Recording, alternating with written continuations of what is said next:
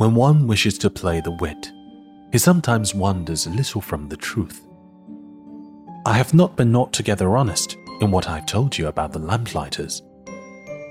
And I realize that I run the risk of giving a false idea of our planet to those who do not know it. Men occupy a very small place upon the earth. If the two billion inhabitants who people its surface were all to stand upright and somewhat crowded together, as they do for some big public assembly, they could easily be put into one public square 20 miles long and 20 miles wide.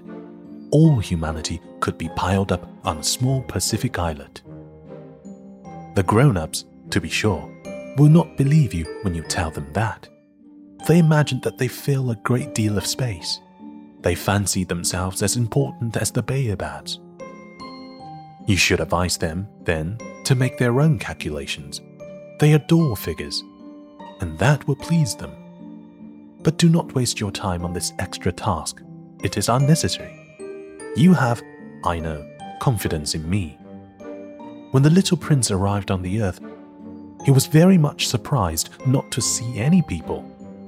He was beginning to be afraid he had come to the wrong planet when a coil of gold, the color of the moonlight, flashed across the sand. Good evening, said the little prince courteously. Good evening, said the snake. What planet is this on which I have come down? asked the little prince. This is the earth. This is Africa. The snake answered. Ah, then there are no people on the earth? This is the desert. There are no people in the desert. The earth is large, said the snake. The little prince sat down on a stone and raised his eyes toward the sky. I wonder, he said, whether the stars are set alight in heaven so that one day each one of us may find his own again. Look at my planet. It is right there above us, but how far away it is. It is beautiful, the snake said. What has brought you here? I have been having some trouble with a flower, said the little prince. Ah, said the snake, and they were both silent. Where are the men? The little prince at last took up the conversation again. It is a little lonely in the desert. It is also lonely among men, the snake said. The little prince gazed at him for a long time. You are a funny animal, he said at last. You're no thicker than a finger. But I am more powerful than the finger of a king, said the snake. The little prince smiled. You're not very powerful. You haven't even any feet. You cannot even travel.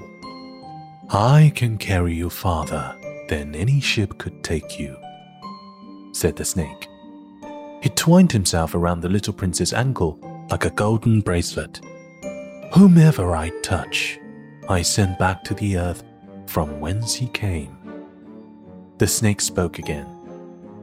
But you're innocent and true, and you come from a star. The little prince made no reply. You move me to pity. You are so weak on this earth made of granite. The snake said, I can help you someday. If you grow too homesick for your own planet, I can. Oh, I understand you very well, said the little prince.